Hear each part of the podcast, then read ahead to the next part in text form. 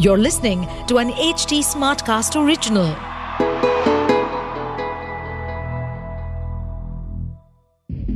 जो आपका खास है, क्या उसके लिए भी आप ही खास हो या वो आपके साथ बस अपने मकसद के लिए है दहशत पॉडकास्ट की इस सीरीज़ को सुने और जाने कि लोग कैसे साम, दाम, दंड, भेद के ज़रिए आपको शिकार बनाकर लूट पाट रेप, मर्डर, चोरी, विश्वासघात जैसे अन्य क्राइम को अंजाम दे सकते हैं।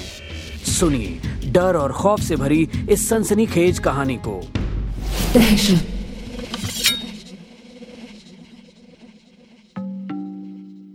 इस कहानी के पिछले भाग में अभी तक आपने सुना था कि रवि जो एक गरीब घर का लड़का है, वो बारहवीं क्लास में बार बार फेल हो रहा था।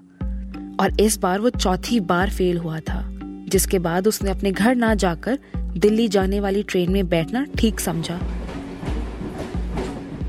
वो इस ट्रेन में ये सोचकर बैठा था कि वो यहाँ आएगा और खूब पैसा और नाम कमाएगा। लेकिन उसकी ज़िंदगी में इस तरह फेर बदल आता है कि जैसे ही वो दिल्ली स्टेशन के बाहर कदम रखता है, उसे एक भिखारी मिलता है। उस भिखारी से पूछने पे उसे पता चलता है कि जो वो सामने मोमोज का ठेला देख रहा है, जो भीड़ से चका चौंध है वो आखिर है क्या असलियत में?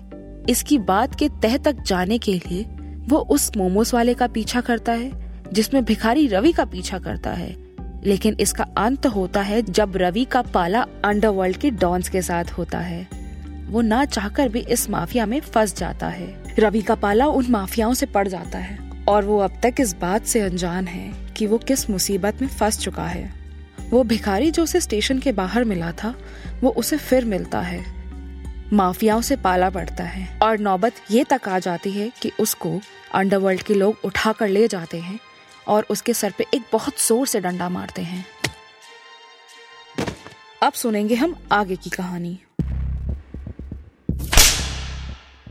रवि के बाबा उसे डांट रहे थे।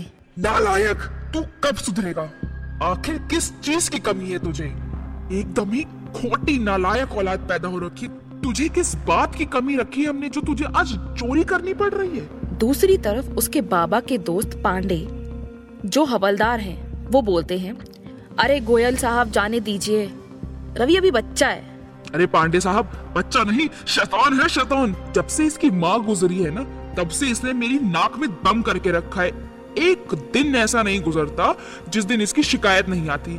बस, अब तो मैंने फैसला कर लिया है, अगर इस बार भी ये फेल हुआ तो मैं इसे घर में घुसने नहीं दूँगा। अरे बेटे, समझ जा। या तो सुधर जा, वरना एक दिन ऐसा फंसेगा ना कि वहाँ से निकल नहीं पाएगा और उस दिन तुझे अपने बाप की बात ज़रूर याद आएगी। Present day.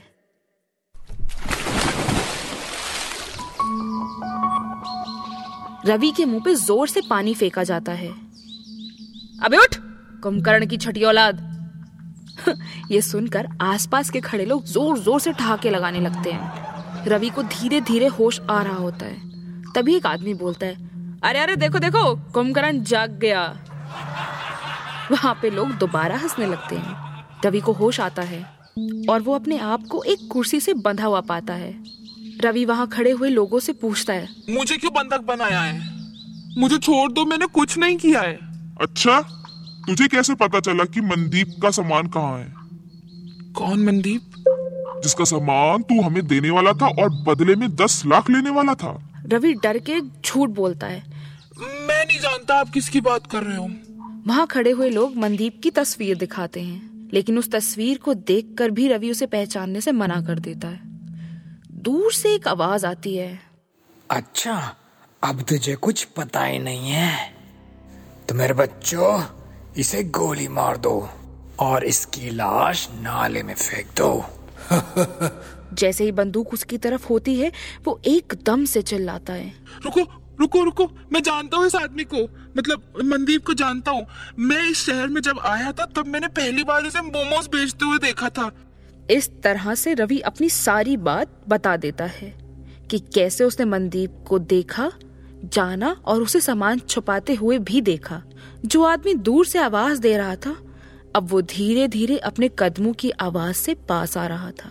पर जब रवि ने उसका चेहरा देखा तो वो दंग रह गया, क्योंकि वो और कोई नहीं, बल्कि वही भिखारी होता है, जिसे गोली मार दी गई थी अंडरवर्ल्ड के लोगों ने। ज़्यादा हैरान होने की ज़रूरत नहीं है। बाहर मैं सिर्फ़ अपने लोगों पे निगरानी रखने के लिए रहता हूँ, जिन पर मुझे शक होता है। वैसे मेरा नाम एंथनी है।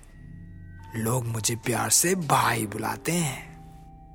अब सुनो, मैं तुम्हें तुम्हारे दस लाख रुपए ज़रूर देता, अगर तुम वो बैग मेरे आदमियों को देते, मगर तुमने वो बैग ऐसे ही किसी को दे दिया।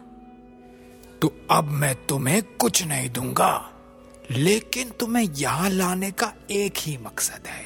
तुम्हें काम चाहिए था और मुझे भरोसेमंद आदमी। क्या तुम मेरे साथ काम करोगे? क्या? मतलब क्या डिलीवर करना होगा? ड्रग्स और इसके लिए कस्टमर भी लाने होंगे। इस काम के लिए तुम्हें पचास हज़ार मिलेंगे और नए कस्टमर लाने पे पच्चीस टका बोनस। बोलो मंजूर है? रवि का दिल तो इस काम को करने के लिए मना कर रहा था लेकिन दिमाग पैसे को देख मना करने को तैयार ही नहीं था। आखिरकार रवि ने वही किया जो उसका दिमाग चाहता था वो नहीं जो उसका दिल कह रहा था। एंथनी फिर बोलता है एक बार फिर सोच लो क्योंकि हमारी कंपनी में सिर्फ़ इनकमिंग अलाउड है। No outgoing so no resignation मैंने सोच लिया है सर। मैं आपके साथ ही काम करूँगा। ठीक है। वेलकम टू आवर बिज़नेस अब सुनो यहाँ के दो रूल पुलिस के मुँह लगने का नहीं और पुलिस के हाथ अपना माल लगाने का नहीं। एंथनी अपने एक आदमी से बोलता है। ए, लेकर आओ उसे। रवि ये राजू है। तुम्हारा असिस्टेंट और मनदीप का सोलह साल का प्यारा सा बेटा।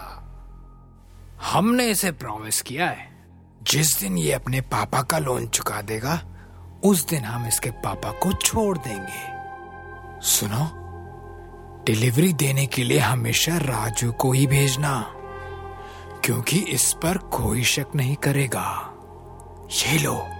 अपना पहला काम और एडवांस सैलरी रवि और राजू ने दिन रात मेहनत करके एक साल में एंथनी के बिज़नेस को शिखर पर पहुँचा दिया था। आज की तारीख में अगर दिल्ली में किसी को ड्रग्स का बड़ा असाइनमेंट चाहिए तो उसको केवल एक ही आदमी करवा सकता था। वो था एंथनी यानी कि एंथनी और उसकी कंपनी आज एंथनी ने अपने बिज़नेस में हुए प्रॉफिट की खुशी में एक शानदार पार्टी दी है। जिसमें बड़े बड़े लोग बिजनेसमैन पॉलिटिकल पार्टी के लोग, फिल्मी हस्तियाँ, लेकिन आज की पार्टी के खास मेहमान कोई और नहीं, बल्कि रवि और राजू थे। रवि और राजू का एक साल के अंदर बड़े और छोटे भाई जैसा गहरा रिश्ता बन गया था, और दोनों एक दूसरे का सम्मान भी बहुत करते थे। आज की पार्टी में रवि तो बहुत खुश था, लेकिन राजू चुप था।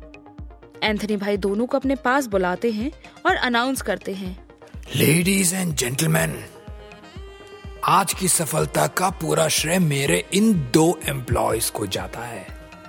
और इसी खुशी में मैं इन दोनों की सैलरी को आज से दो गुना करता हूँ।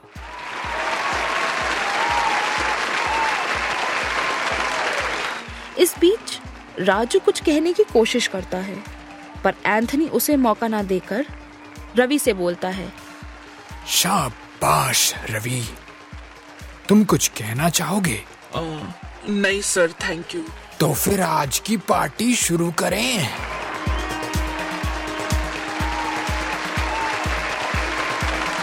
एंथनी के अनाउंस करते ही राजू वहाँ से गुस्से में चला जाता है और ये देख रवि भी उसके पीछे पीछे जाता है।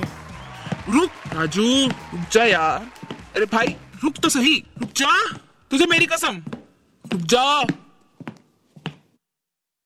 रवि पूछता है। क्या हुआ भाई? तू इतना परेशान क्यों है?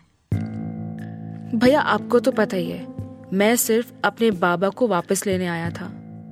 लेकिन जब भी मैं अपने बाबा के बारे में इनसे पूछता हूँ तो ये हमेशा मेरी बात को टाल देते हैं। रवि राजू की बात को सुन के चुप सा हो जाता है। थोड़ी देर बाद रवि राजू को बोलता है तू परेशान मत हो मैं बात करता हूँ एंथनी से। जा तू अपने नए होटल जा और सुन। वो जो गाड़ी है उसमें दस करोड़ का माल रखा है। उसकी कल डिलीवरी है। उसका ध्यान रखना जरा ठीक है? राजू हाँ में जवाब देता है। ये कह के वो बाथरूम की तरफ़ जाता है। रवि पूछता है। अरे वहाँ कहा जा रहा है? अरे भाई बाथरूम जा रहा हूँ टॉयलेट आई है। बस फिर होटल के लिए निकलता हूँ। ये कहकर वो बाथरूम की तरफ़ चला जाता है। कुछ दस मिनट बाद पूरे होटल में शोर मचता है कि राजू ने एंथनी भाई को मारने की कोशिश की है, पर वो बच गए और अब वो उसे मारने के लिए ढूंढ रहे होते हैं। जब रवि को इस बात का पता चलता है, वो राजू को ढूंढना शुरू कर देता है। ऐसे तो पूरा होटल उसे ढूंढ रहा था, लेकिन वो किसी को नहीं मिलता। तभी रवि को अपनी कही बात याद आती है, जो उसने राजू से एक बात कही थी। वो बात थी, अगर कभी कोई गड़बड़ होती है ना तो तू सीधा पार्किंग में खड़ी अपनी गाड़ी की डिक्की में छुप जाना। ये याद आते ही रवि पार्किंग में गाड़ी के पास जाते ही डिक्की में नॉक करता है। दूसरी तरफ़ से राजू भी नॉक करके बताता है कि वो डिक्की में ही है। रवि चुपचाप गाड़ी को वहाँ से लेकर निकल जाता है। इस बीच राजू हल्की सी डिक्की उठाता है तो एंथनी के लोग राजू को देख लेते हैं और वो भी उसका पीछा करने लगते हैं। रवि गाड़ी लेकर उन लोगों से बचाते हुए उसी कॉलोनी में पहुँच जाता है जहाँ राजू के पिता यानी मनदीप रहते हैं। वो वहाँ पर जाकर गाड़ी रोकता है और तुरंत डिक्की खोलकर देखता है तो गुस्से में ज़ोर से राजू का नाम लेकर चिल्ला पड़ता है, क्योंकि राजू के सर में गोली लग चुकी थी और वो मर चुका था। रवि सारा माल लेकर अपने होटल जाता है और वहाँ से पुलिस को कॉल कर एंथनी के बिज़नेस का सारा सच बताता है और ये भी इन्फॉर्म करता है कि उसके पास इस वक्त एंथनी के करोड़ों का ड्रग्स पड़ा हुआ है। एंथनी पावरफुल था, इसलिए पुलिस ने कोई एक्शन ना लेकर सीधा एंथनी को यह बात बता दी। एंथनी अपने सभी लोगों को लेकर रवि को मारने पहुँच जाता है। दूसरी तरफ़, रवि सारे माल को मोमोस में भर के एक बैग में डाल देता है और उस बैग में माल के नीचे टाइम बम छुपा देता है। एंथनी अपनी पूरी फौज लेकर उसके कमरे में घुस जाता है। रवि, मुझे मेरा माल चाहिए। और तुझे पता है कि कल की डील मेरे लिए कितनी ज़रूरी है। तुम्हें राजू को नहीं मारना चाहिए था भाई। अब तुमको भी मरना होगा। रवि वैसे भी राजू को अपने पिता का सच पता चलता तो एक ना एक दिन तो मरना ही था। ये सुनते ही रवि सीधा अपनी जेब से बंदूक निकालकर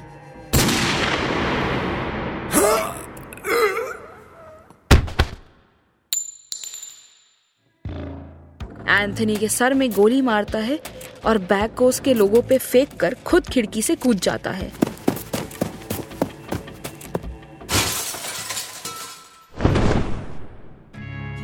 और अंत में वहाँ मौजूद सारे लोग मारे जाते हैं। रवि जख्मी हालत में वहाँ से निकल जाता है। दिल्ली में अगले दिन ये खबर छपती है, शहर की जाने माने उद्योगपति एंथनी का उन्हीं के दो लोगों ने खून कर दिया। इसके बदले में पुलिस ने कार्यवाही कर दोनों का एनकाउंटर कर दिया है। दूसरी तरफ़ रवि को पुलिस कमिश्नर का फ़ोन आता है।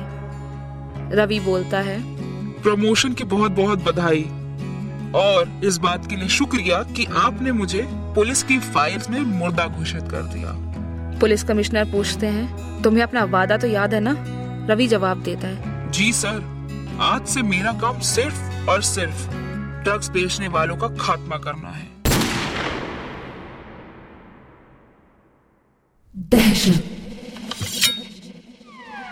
दहशत। पॉडकास्ट की इन काल्पनिक कहानियों का वास्तविकता से कोई संबंध नहीं है। न ही हमारा उद्देश्य किसी व्यक्ति विशेष समुदायों को ठेस पहुंचाना है। इसलिए इस पॉडकास्ट सीरीज़ को केवल मनोरंजन के लिए सुने। लेकिन सावधान और सतर्क ज़रूर रहिए। इस कहानी को लिखा है शौर्य त्यागी ने। इस कहानी की आवाज़ और प्रोडक्शन दीक्षा चौरसिया की है। साथ ही इसके साउंड एडिटर हैं Sanju Ibrahim. To stay updated on this podcast follow us at H T Smartcast on all the major social media platform to listen to more such podcast log on to W W W dot H T Smartcast dot com